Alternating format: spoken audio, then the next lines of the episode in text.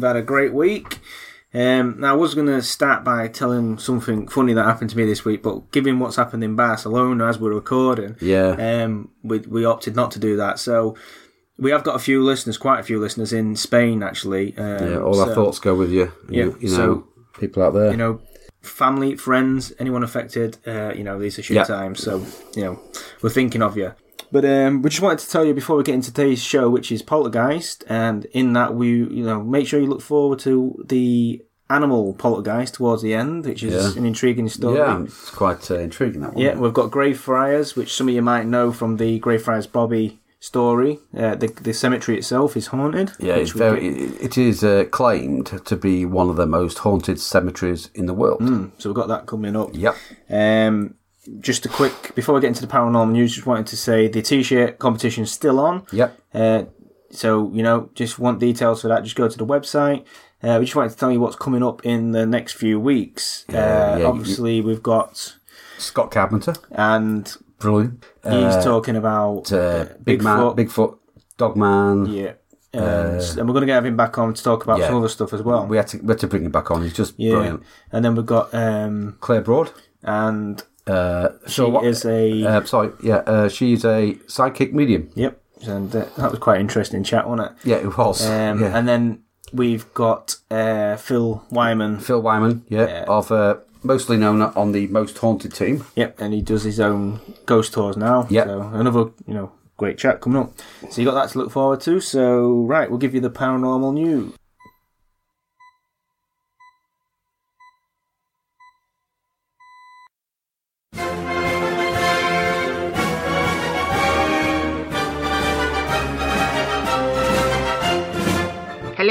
Welcome to another installment of the Paranormal News, broadcasting to you from places unknown, bringing you the top three paranormal headlines of the week.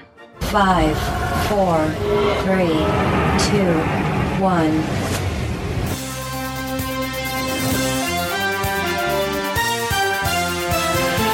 Three, From the Sun, eerie video footage appears to show the moment a child's rocking horse moves on its own before flying off a shelf as a ghostly voice sings a nursery rhyme. The security camera filmed the spooky goings on after an antique shop closed for the night in Barnsley, South Yorks. Owner Daniel Parker, 45, found the 1960s toy on the floor and rewound the CCTV footage to see what had happened. He was freaked out when he saw what he reckons the ghost of children must have been riding the hundred pounds horse in his shop. Daniel said, It starts slowly rocking, just stopping and starting, then flips over as if something was getting off the toy. The thing is, I've tried to reenact the movement and tried moving the toy backwards and forwards in a way that it does on the film, and it's just impossible to recreate. Ooh. two, Right, this is from the Daily Star. Chilling video of a real ghost captured on Most Haunted after 15 years of TV. It is claimed the ghost hunting show has finally captured a spook on camera after 15 years. Chilling footage from the latest episode of Most Haunted shows a ghostly figure lurking in a derelict stable block. It follows 19 series of constantly searching the UK for any sign of paranormal activity. Stunned crew members said they had never seen anything like this before, and the show's ghoul experts admitted they really don't have any explanation. Presenters Yvette Fielding said she wept after seeing the spirit. The emotional star claimed they had recorded groundbreaking footage. The spooky shape was caught on camera in 17th century Wentworth Woodward's, Woodward's house in Rotherham, South Yorkshire. Camera operator Stuart Torevell is shown hearing a footstep in the corridor. He's turned to see what looks like the ghostly figure of a large man lurking in an archway. Stuart and, and director Karl Beattie, who is Yvette's husband, chased it down the corridor, but it disappears. one, From the Metro. Not paranormal, but very strange. Found posters are a great idea. They've reuni- reunited countless people with missing pets, bags, wallets over the years. Unfortunately, one has sprung up in Skegness that surely belongs in a horror movie. Yay! Okay, so this Lois spotted the false teeth and taped them to a tree with a note reading, Have you lost your teeth? He says, We do not want to belittle this kind gesture. The person clearly wants to reunite the owner with their missing false teeth. Uh, but this looks like something a little creepy about dentures when they are missing a few teeth and the blunt message that came with it.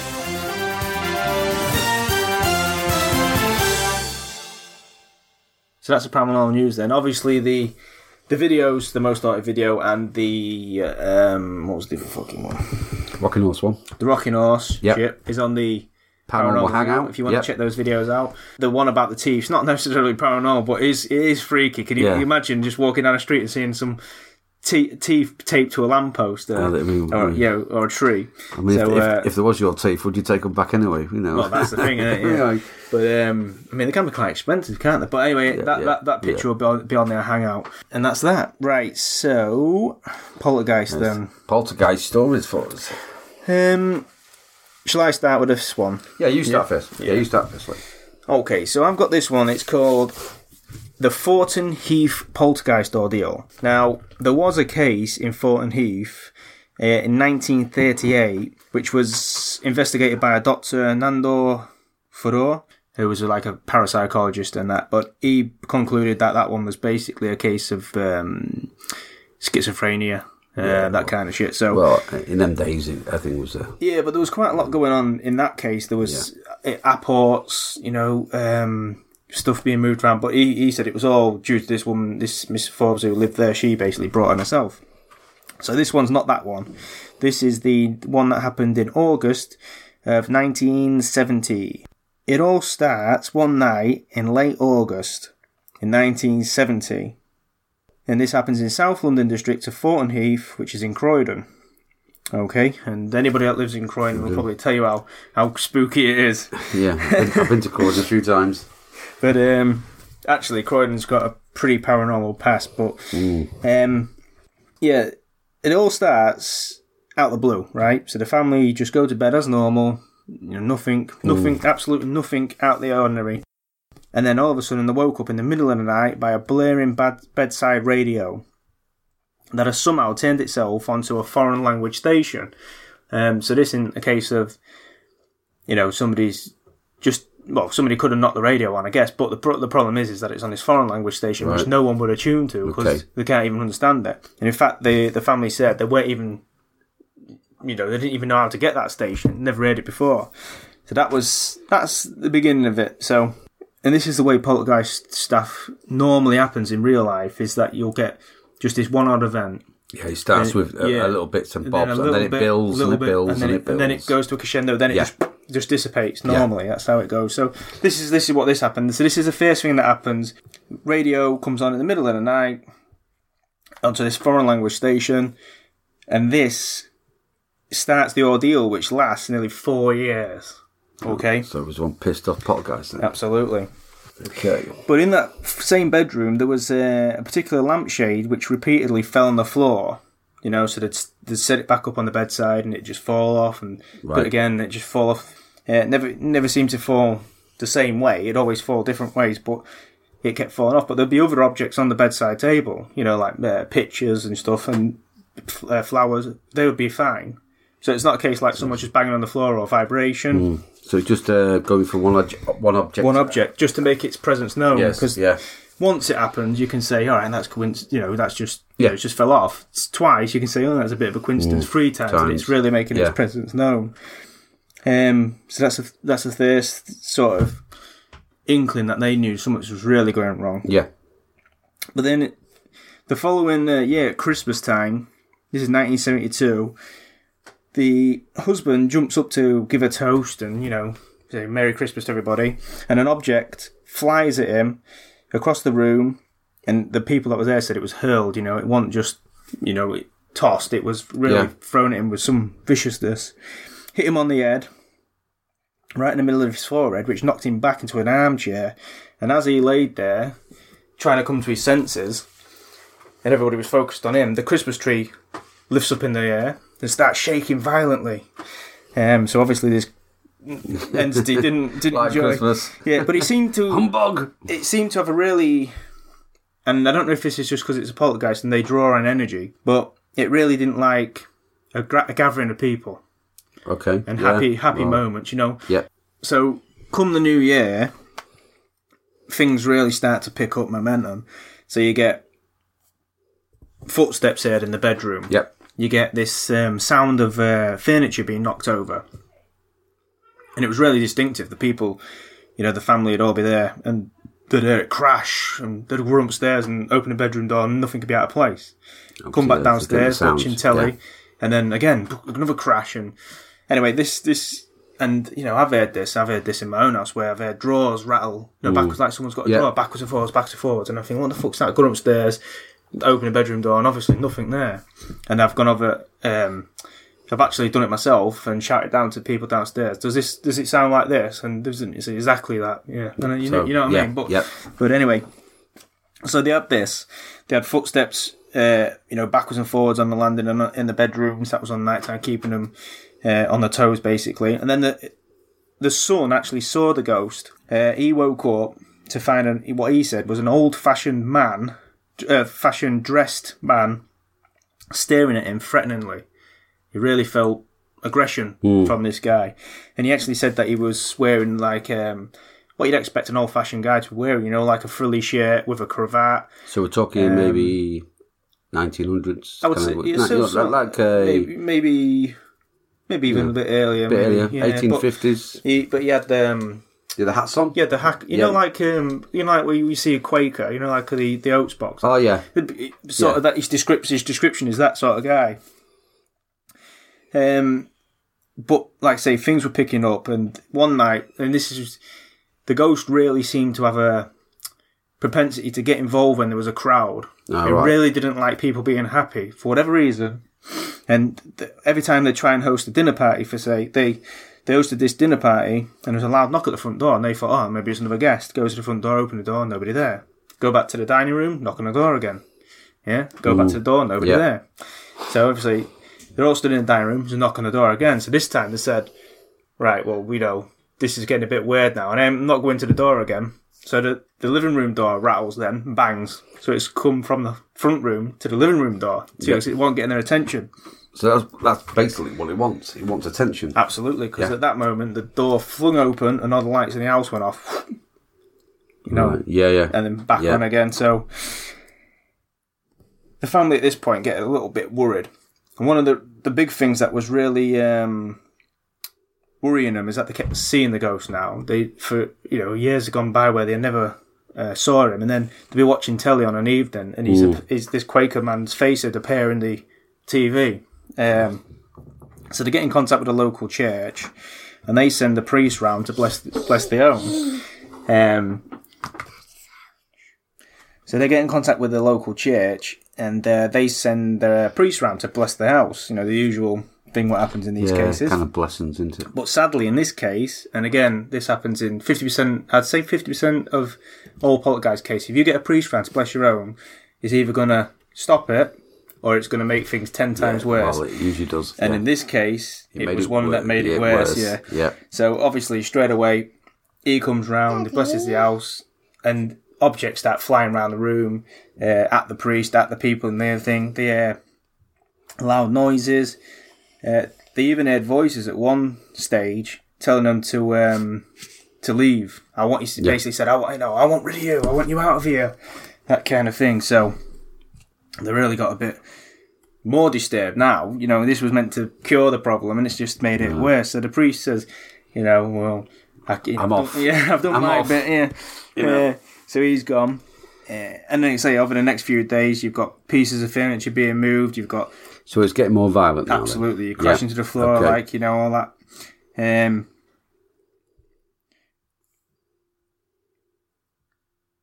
so the next avenue to go f- to now is uh, a medium. Okay, so they get in contact with a medium who comes around and does a bit of a consultation with their family. And um, this medium said, you know, you shouldn't have, you shouldn't have got the priest round. You should have come to me first Yeah. because obviously the the priest can't help you here. You need, you really need my help here. Um, so this medium says you're being haunted by a farmer by the name of Chatterton. Okay, and he considers your family as trespassers on his property because he used to live In where the this house stands Right, now. Okay.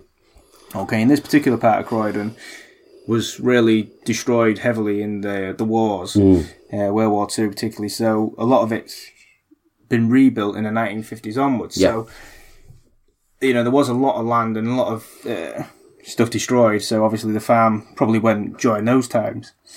But yeah, this this uh, medium says he really feels you you know you're trespassing. Uh, and apparently, there was an investigation that- led was led uh, by a newspaper that got involved, and they found out that there was a farm on that land, and it was owned by a guy called Chatterton, Mister and Mrs. Chatterton, to be a fact. Um, and this is really where Mrs. Chatterton gets involved because she. I mean, I should point out that that when the paper did that, uh, it did conclude that it was in the mid 18th century. This farm, so it ties in what the boy was saying about the description Yeah. of the um, of the ghost. So yeah, so the the the lady of the house, she kept feeling a presence on the stairs. Um, she'd be walking up the stairs, you know, to, to take someone upstairs or go to bed, and she'd really feel like there was someone behind her. And on occasion, she said she she spun round quickly and caught a glimpse of a, an old lady following her So, up the stairs. right, okay, so we've got And- both of them, haven't we? Yeah, and this turned out to be the Chatterton's wife. Right. Okay, so she gets a description of her. She says she was an elderly lady, grey haired, wearing a pinafore, uh, hair tied back in a bun. So it's, Right, it's yeah, yeah. exactly what you'd expect from an 18th century Yeah, description, okay? And then she said as soon as I looked at her, she'd disappear back into the shadows. But she felt uneasy. You know, she's got that feeling that this wasn't a, you know, a friendly ghost Hmm. type thing. Um, and again, you know, they get the guy keeps showing up in the TV even more now. Um, so things aren't getting better. They've had the priest in, they've had a medium in, and it's just getting worse. Now they're seeing the ghost, like full body apparitions, rather Yeah. than you know before they were seeing him in the TV, which is scary enough when you're Yeah, of watching. course it is. Yeah, absolutely. You're watching telly and this bloke pops up wearing a uh, black jacket with a wide pointed lapels, high neck shirt, and black cravat. Is the description. So you know that's bad. So eventually they say, look, you know, enough's enough. Been here nearly four years now with this going on, and the family decide to get out of there Move. move. Um, they move, and they said they didn't have any problems in the next house that they had. So it was Housed in. It's actually housed in a house. But Well, the problem, yeah, that kind of location. yeah, but the thing with that is that the next family that moved in said there was no problems. They didn't have any problems. Now, obviously, they haven't been there very long, so it might take a while for it to build up, like it did for their case. You Yeah. know, it took four years before they started seeing him. Three years, say. Um, so it might be that, or it might be the family itself, where the energy it was feeding on. And Whether there's different types of people, because you find some people are more receptive to ghosts. Yeah, yeah, yeah. Um, yeah, obviously. Yeah. Yeah, and some people less so. You know what I mean? Yeah. So maybe it was just that family's genetics or whatever you want to call it that was you know propelling this mm. situation. Or it could be possibly that they them two possibly could have been moved on. You know. I yeah, mean, or that. Possibly. When, when the family moved out, maybe they thought they'd done the they've, they'd done what they needed to do. Yeah. Get rid of these people off their land. Get off my land. Yeah, And as soon as obviously, they- yeah. they- so Unless they're hiding somewhere else. You know, Yeah, uh, yeah. people, you know, possible. might be in a basement down there. Well, what was the basement? Something like you just don't know. But that's that. But what I will say on that is I tried to dig out names, um, stuff like that on that, and I really struggled. So I, I can't hundred percent say that's a that's hundred percent re, real case. Yeah, but if, if you look at that that case, it's, it's one of thousands that. Um, Oh, you know, yeah, yeah, it's a basic- typical- typical yeah, yeah. poltergeist story, that isn't it? Uh, So- you know, an, an account. So it's So- know, it's good for that. Thing is, right? Should we um, move on to the Greyfriars? This is fantastic, mate. So I suppose before we get into the the Greyfriars itself, uh, most people will be familiar with Greyfriars because of Greyfriars Bobby. Yep. Um, and for those who don't know, essentially what Greyfriars Bobby was is a Skye Terrier uh, who became known in the 19th century of Edinburgh, so supposedly for spending 14 years guarding the grave of its owner until it died himself on the 14th of January 1872. Okay, so essentially the story goes that Bobby, the dog, belonged to a guy called John Gray, who worked for Ed- Edinburgh City Police as a night watchman. When John Gray died, he was buried in Greyfriars Kirkyard. It's the graveyard surrounding Greyfriars Kirk or church Yep. Same thing. in the old town of Edinburgh. Bobby then became known locally, spending the rest of his life sitting on his master's grave. Um, in 1867, the Lord Provost of Edinburgh, Sir William Chambers, who was the director of the Scottish Society of Prevention of Cruelty to Animals, paid for Bobby's license and gave him a collar, which is now in the Edinburgh Museum. Uh, it says Bobby is said to have sat there for 14 years and died in 1872. He was buried just inside the gates of the Greyfriars Kirkyard, not far from his master's grave, which is nice. Yep. Uh, a year later, an English philanthropist, Lady Brunette Brubette Cotus, I think, was charmed enough by the story. She had a drinking fountain topped with Bobby statue, uh, commissioned by the sculptor William Brodie, erected at the junction of George IV Bridge and Candlemaker Row, opposite the churchyard. Uh, and that's still there to this day, so people can go and look at that. So essentially, that's the story. Greyfriars Bobby, most people will, will have heard of it. The dog that basically sat on his master's grave um, and would not leave it. But there is actually a plaque there where it says this is where they used to feed Bobby. So people who used to bring the scraps and of food to feed this poor dog who just you know would refuse, just grief, to leave. grief struck him. You know, So- Absolutely. Yeah. 14 years, a long time. yeah. So that I mean that's the most common story with the graveyard, but Yeah. then but it is said to be haunted as well. so- Well, apparently it's the most haunted graveyard in the world. well, quite possibly. Yeah, yep, yep, um, yeah. This one is um, body snatchers, violent ghosts, a loyal dog, which you've just uh, Yep. mentioned, Lee, um, and Harry Potter characters seem might seem like strange bedfellows, but in Scotland's uh, gorgeous Gothic capital city of Edinburgh, the four made to make up the ghostly lore surrounding one of the world's most haunted graveyards. In the city's historic centre, perched on a hill overlooking the new town built in the 1700s, this one, Greyfriars Kirkyard is a seemingly idyllic cemetery dating back to the 1560s. But to this day, it has enough strange goings on to interact a steady stream of ghost hunters, um, fans, and television producers and writers from all over the world. Right, apparently, well, I'll go into a bit more about this Mackenzie, you know, uh, soon. But haunting the cemetery is George Mackenzie. He's called the Mackenzie Poltergeist, who is said to be one of the most aggressive and active paranormal figures around. He's known during his lifetime as a ruthless persecutor of the Scottish Covenanters, a Presbyterian movement in the 17th century. Um, Mackenzie's spirit, according to legend, was released in 1999 when a homeless man looking for a spot to sleep. Would you go in a mausoleum for sleep? Or do you keep up? It's do get bad weather, don't you? So, anyway, um, this homeless man looking for a spot to sleep broke into his final resting place. Apparently, the black in the Black Mausoleum. It was a fate predicted by famed Scottish poet Robert Louis Stevenson, who referenced Mackenzie in his in his 1879 book Edinburgh Picturesque Notes, writing, "When a man's soul is certainly in hell, his body will scarce lie quiet in a tomb, however costly. Some time or other, the door must open, and the reprobate come forth in the abhorred garments of the grave." Well, apparently this is this is what's happening now. It's not exactly po- poetic, is it? No, no, I know, I know. but yeah, I get the sentiment. Uh, anyway, um, this uh, the Covenanters prison is connected to the Greyfriars Kirkyard by a stone gateway and locked metal get grate near Mackenzie's mausoleum.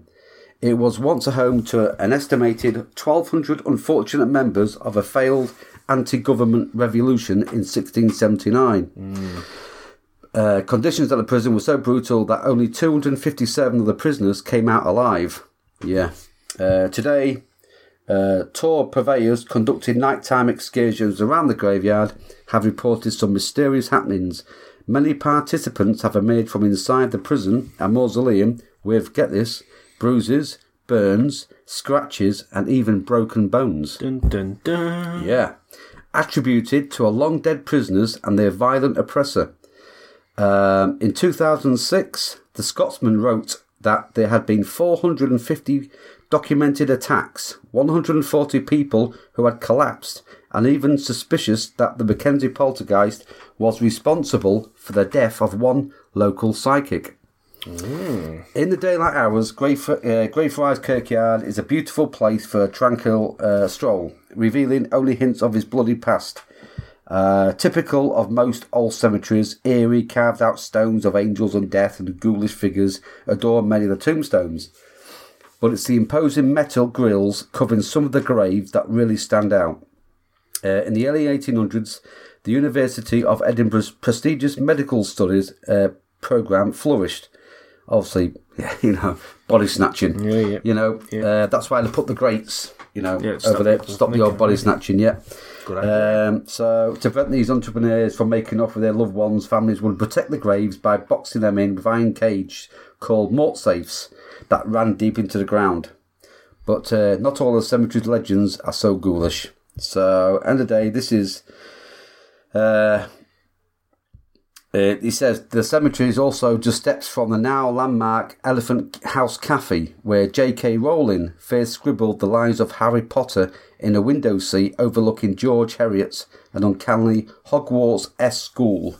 Among the graves in Greyfriars Kirkyard is one with a headstone reading Thomas Riddle, which many fa- which many fans think may have inspired the birth name of Lord of Voldemort, the series villain of Harry Potter.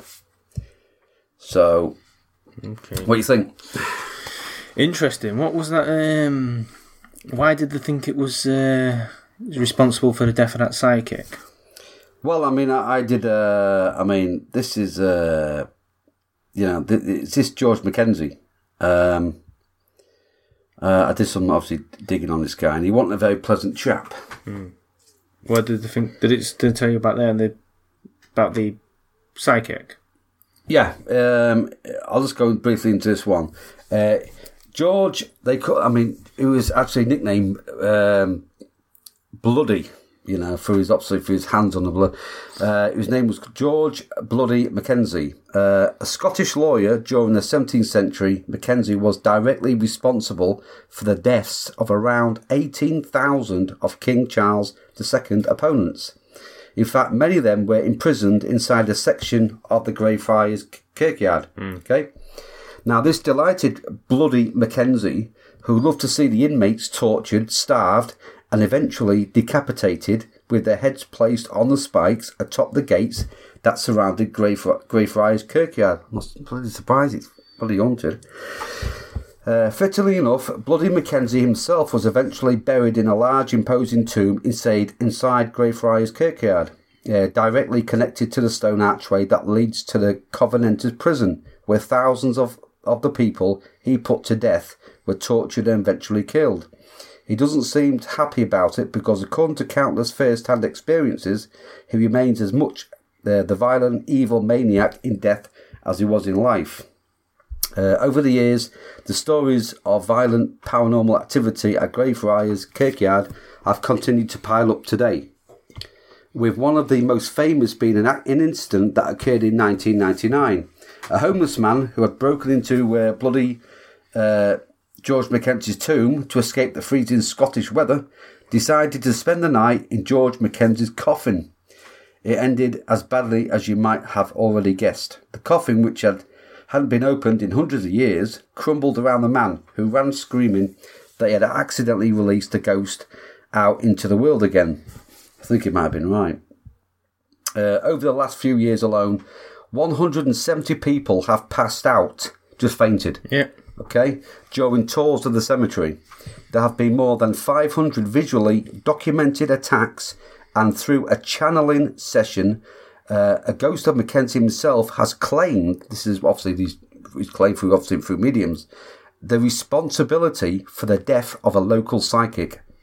Uh, many people who visit the grave walk away with burns, bloody noses, and even broken bones. Least they're getting their money's worth. Uh, the bravest or the stupidest people who visit the grave of George Mackenzie often recite a famous nursery rhyme. One said to send the ghost into a rage.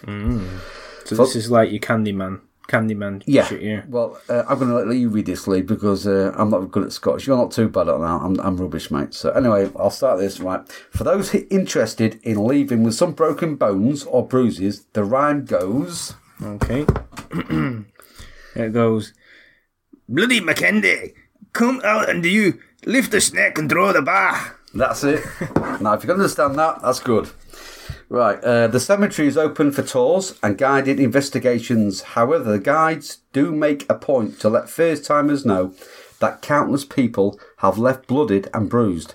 So be prepared for what can often turn into a very terrifying experience. It seems that even in death, old bloody Mackenzie still has the full reign of the ancient graveyard and likes to prove that terrifying and torturing are what he does best. Very so, yeah, obviously, the, the, it is. Uh,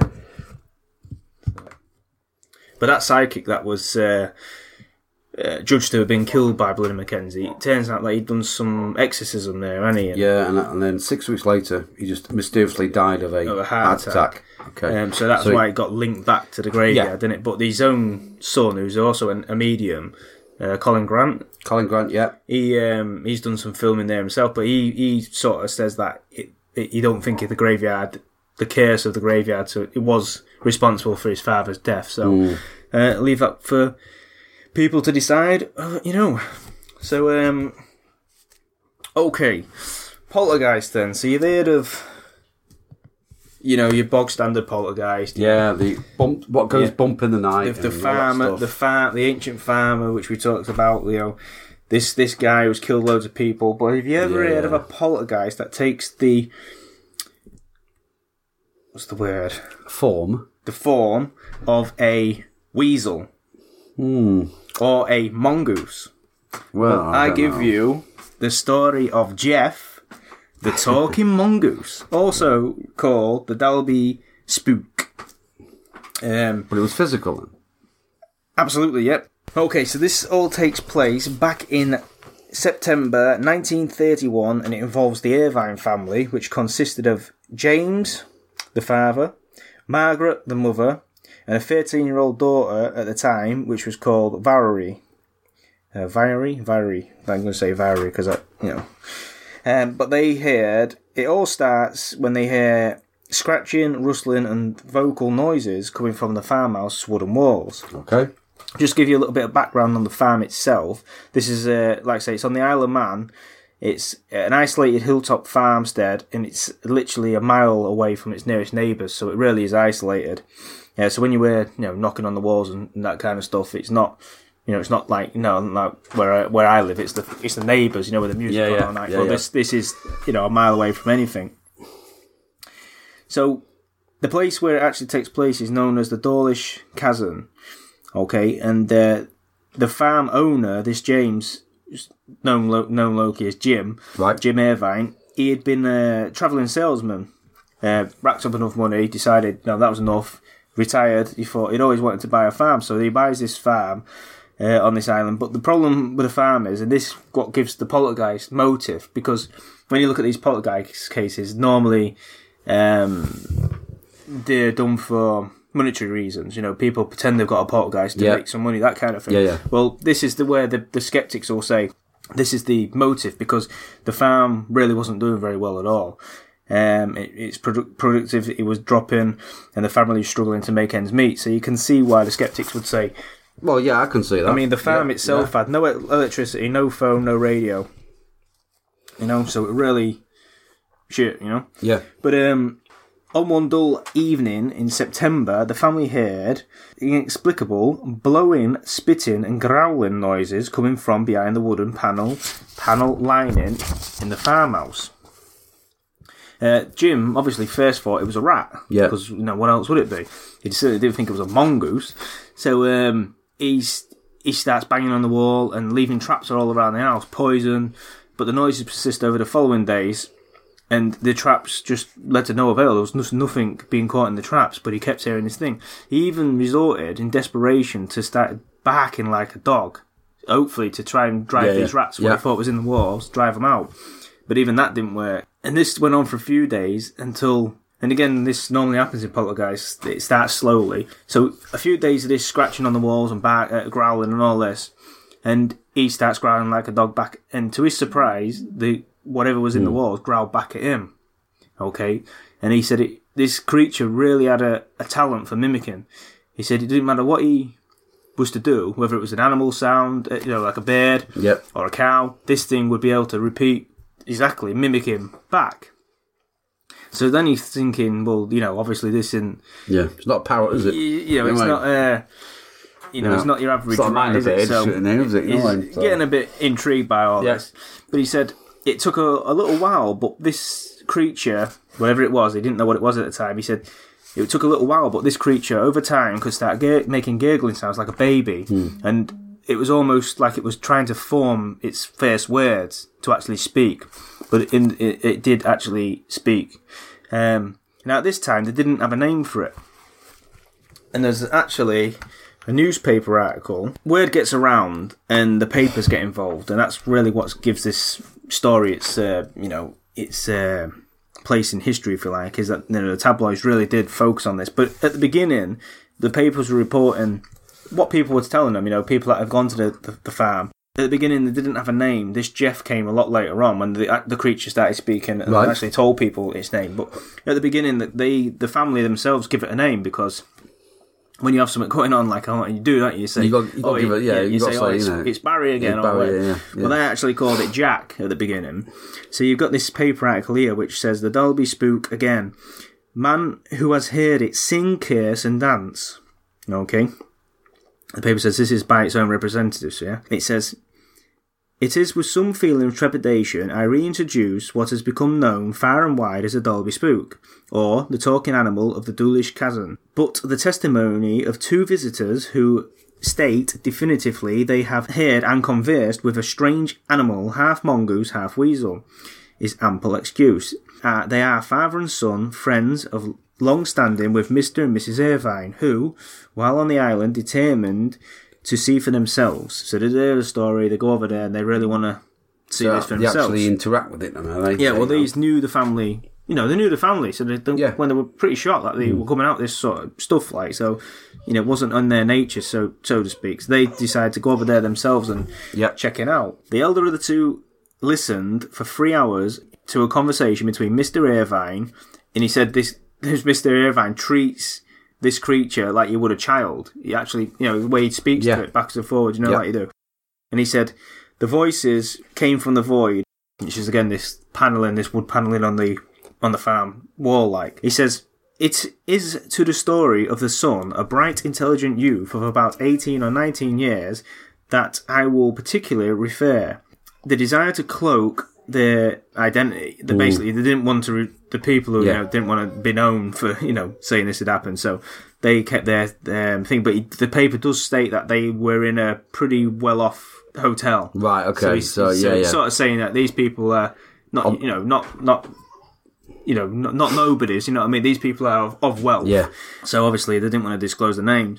He said the young man said, "I went to the Irvine's house about six thirty last night, and on entering the house, I was greeted with a hello Arthur in a high pitched voice. Hello Arthur. he said, Mr. Irvine said I had told Jack, that's the name that Yeah. I'd given at the time, that you was coming. At first he said it was friendly, repeating in a parrot fashion, "Good old Arthur, good old Arthur. You're a great lad. You're a great lad."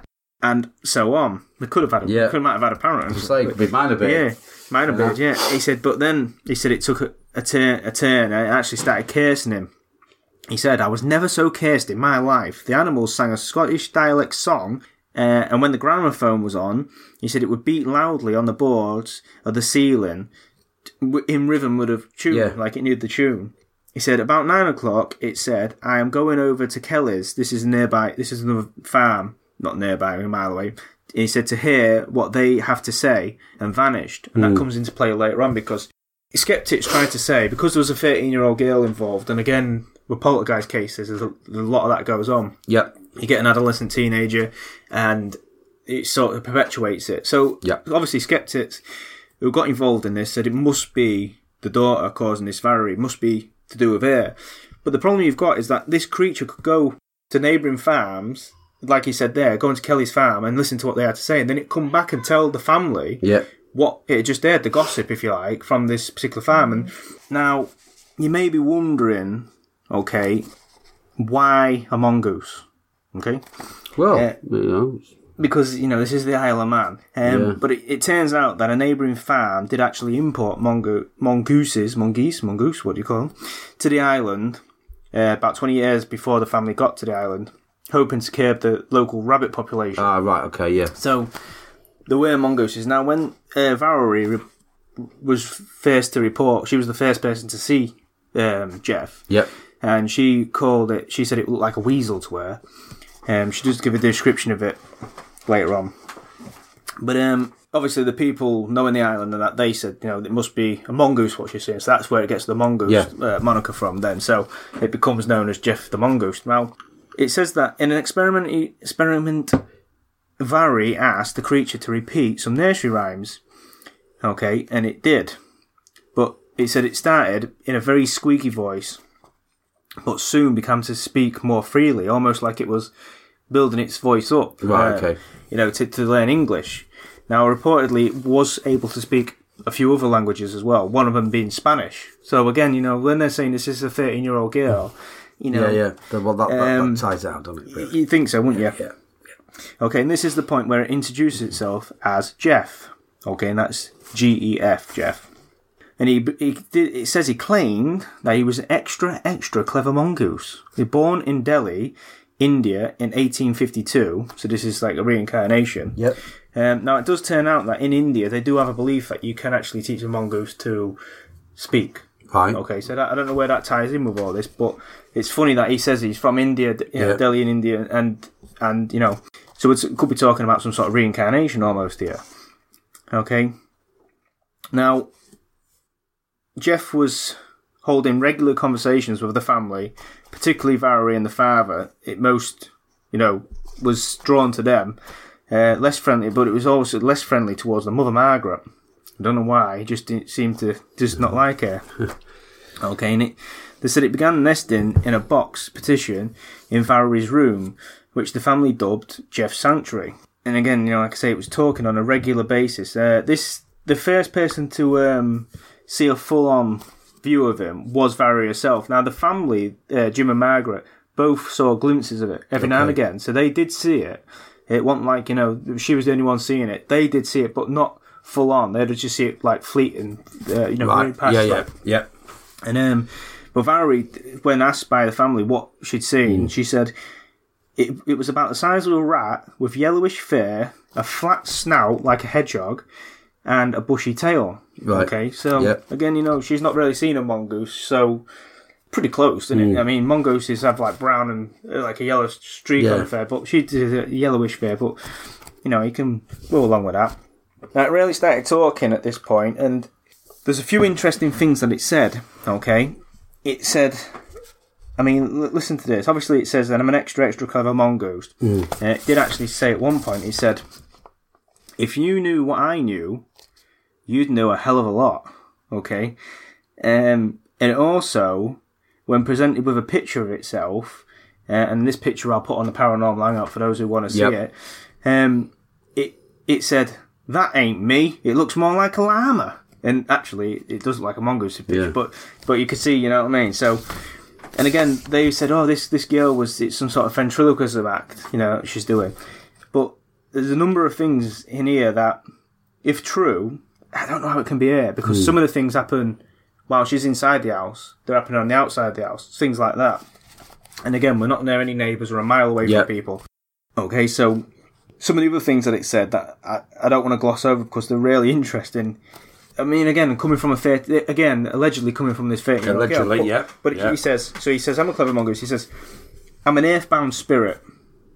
Okay, which ties it back into the Indian thing again. Uh, So are we? Are India. we? What are we saying here, Lee? Are we saying like a, a kind of spirit's kind of possessed a mongoose? it does seem that way because he says that himself. He says, I'm a ghost in the form of a mongoose. Well, Okay, he says, I am a freak. I have hands. I have feet. And if you saw me, you'd faint. You'd be petrified, mummified, turned into a stone or a pillar of salt. Right. Okay. Okay, so he, you know what I mean? Now we know that mediums or some good mediums can channel spirit. Yeah. through. So they'll use their voice box to send whatever message they've got. And this, this, So what you're saying is this spirit's coming. he, I mean, he says that, doesn't he? He says, I Yeah. am a ghost in the form of a mongoose. So he's really saying that he used to be this person who lived in Delhi, you know, uh, and for whatever reason he's been reincarnated or whatever Yep. as a mongoose. And just so happens that he was on this island. But the family said that they felt like he was some sort of guardian. Um, not Margaret, because the mother had a really sort of off and on relationship with Gef, to be fair. But the rest of the family, the father and daughter, they um, felt like he was a guardian. And sometimes he'd warn them of uh, anyone that approached the farm, Okay. particularly unfamiliar dog. He was really wary of dogs. And um, so, was, you know, so he obviously reported that. Gef soon became one of the family. During the day, he would roam the island, riding on the back axle of the bush, the buses on cars, and even one, and even in the evening, he would return home and share his news and gossip he picked up on his travels. Sometimes he would also read out items from the local newspaper. When he grew tired of chat, he would call out "vanished" and make himself scarce. Mm-hmm. It announces in a presence by calling either myself or my wife by our Christian names, Mr. Irvine wrote. Its hearing powers are phenomenal. It is no use whispering. It detects the whisper 15 to 20 feet away, tells you that you are whispering, and mm. repeats exactly what you've just said. So, again, you know, when I say there's a lot of things in this that I don't think this is the little girl. Well, obviously, obviously the, the mongoose itself, the, the, the, the, them animals have got, you know, superior Superior hearing. must have, you know, yeah. obviously. Gef would often bring rabbits home for Margaret to cook, that he apparently strangled with his forepaws. In return, he was given titbits such as biscuits, sweets, and chocolate. He would also, he was also fond of bacon and sausages. The food would be left out for him on the crossbeam near the ceiling, and would sneak out and snatch it when no one was looking. So again, you know, you know, crossbeam, you know, Yeah. is high in it. So again, Yeah. you know, he also enjoyed singing. Okay, Gef enjoyed singing as much as talking. His favourite tune was Caroline Moon. Carolina Moon. Do you know that? No. He does. He says, uh, I'll just sing, Yeah. sing it good. well, he must do. Know. Which he would uh, sing along with a gramophone. Sometimes he would bounce a rubber ball up and down in the time to the music. So he's beating along this Yeah. ball time. I don't know why, but he is. He could also sing a Manx tradi- national anthem, several hymns, and some fragments of a Spanish folklore song. And again, you know, this is meant to be this 13 year old girl. I know I Yeah. keep saying that, but it says on one occasion, he rather offended Voirrey's mother, Margaret, by singing a lewd parody of Home on the Range he picked up from the bus driver. Again, this is where he says he's travelling around the, Yeah, the town on the he's buses. to all the so he's listening and- to what's yeah, going yeah. on. So he's here, there, and everywhere, you know. Margaret said, You know, Gef, you're no animal. So she's really getting mad with him, like. And again, I say they have an off-on relationship, Margaret and, and Gef. And he said, "Of course not. I'm the Holy Ghost." so you know what I mean? Yeah. Um, it's it said that he would often come across gentle and all that, hmm. but then all of a sudden just fly into a range for no apparent reason. There was one time when Jim was sat down and. In Gef's opinion, he was taking too long to open the Morning Post, so Gef shouted out, "Read it, you fat-headed gnome!" yeah, which is Oh, wicked, you know what I mean? I've got my shovel out. Where's the bastard? Is it? Well, that, that comes You know. into play a bit later on. yeah, yeah, actually. yeah, well, yeah. Obviously, you would, you? You know what I mean? Yeah. So, But um, yeah, so Valerie would get uh, scared on the night time, sleeping alone in the bedroom because a lot of the things were going on there. So Yeah. she'd often jump into uh, a mum and dad's bed, and Jim would say that would barricade the door, but he said it with no use. He said you could see the the door bulging at the top, like some tremendous forces on it. Um, and on the outside, you'd hear this voice saying, "I'll follow her wherever you put her." He he also said, "I'm coming in." You know, when they said, "Go Yeah. away," you know, leave her alone. Like, he said, "I'm coming in." And he said at one one stage, this so this is going on outside the door, but Yeah. inside the room, uh, an ointment pot flew across the room and smashed on the wall. There's other occasions where, again, you know, stuff's happening outside the house. Um, there was this um, occasion where Margaret found herself being pelted with stones when she walked home. She actually asked, "Is this you, Gef?" And he said, "Yes, Maggie, the witch, the woman, the Zulu woman, the Honolulu woman."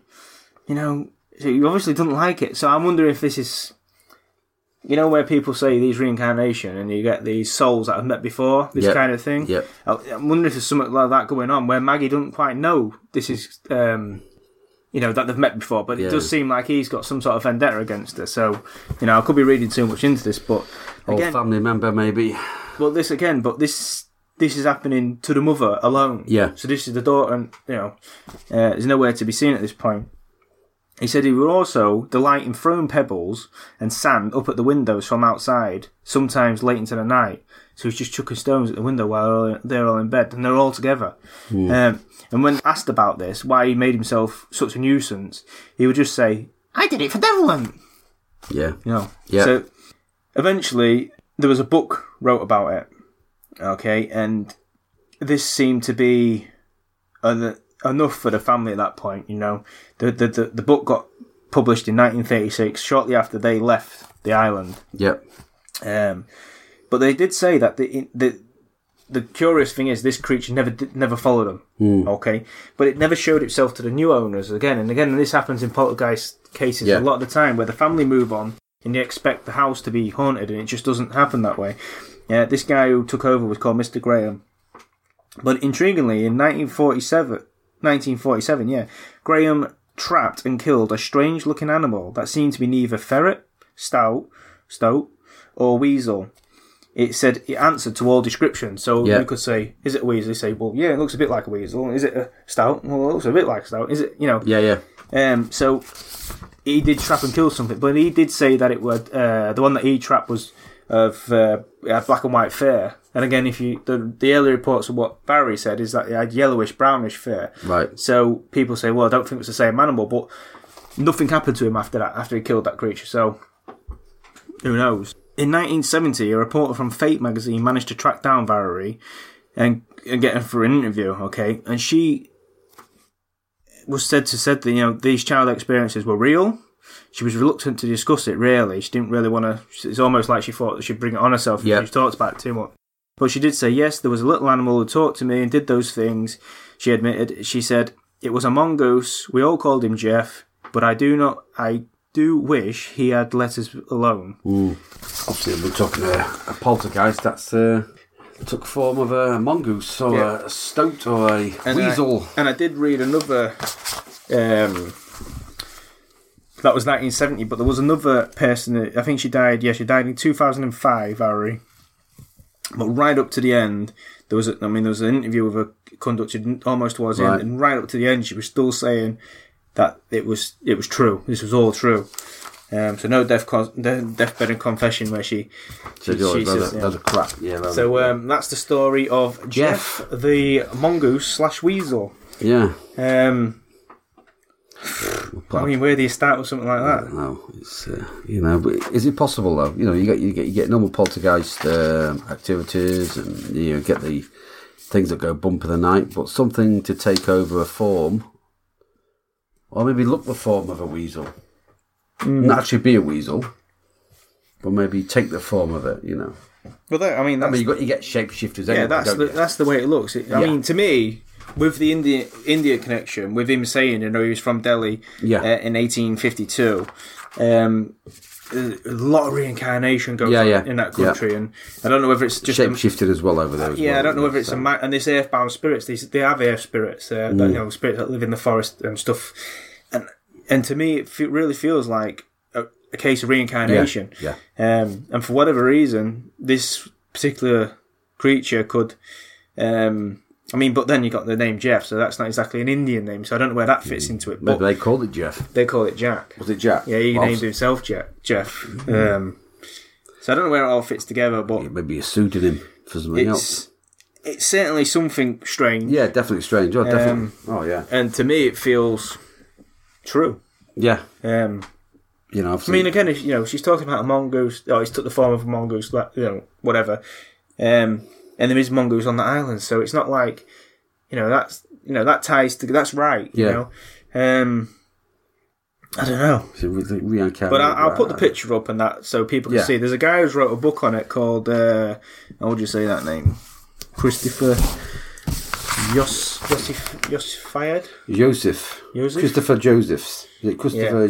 Yeah. Christopher Josephs. Just something like that, it? Well, he's wrote a book on it called Gef, Yeah. which tells the full story of this. Uh, if anybody's intrigued by what they've heard today, then Yeah. maybe you want to pick up that book.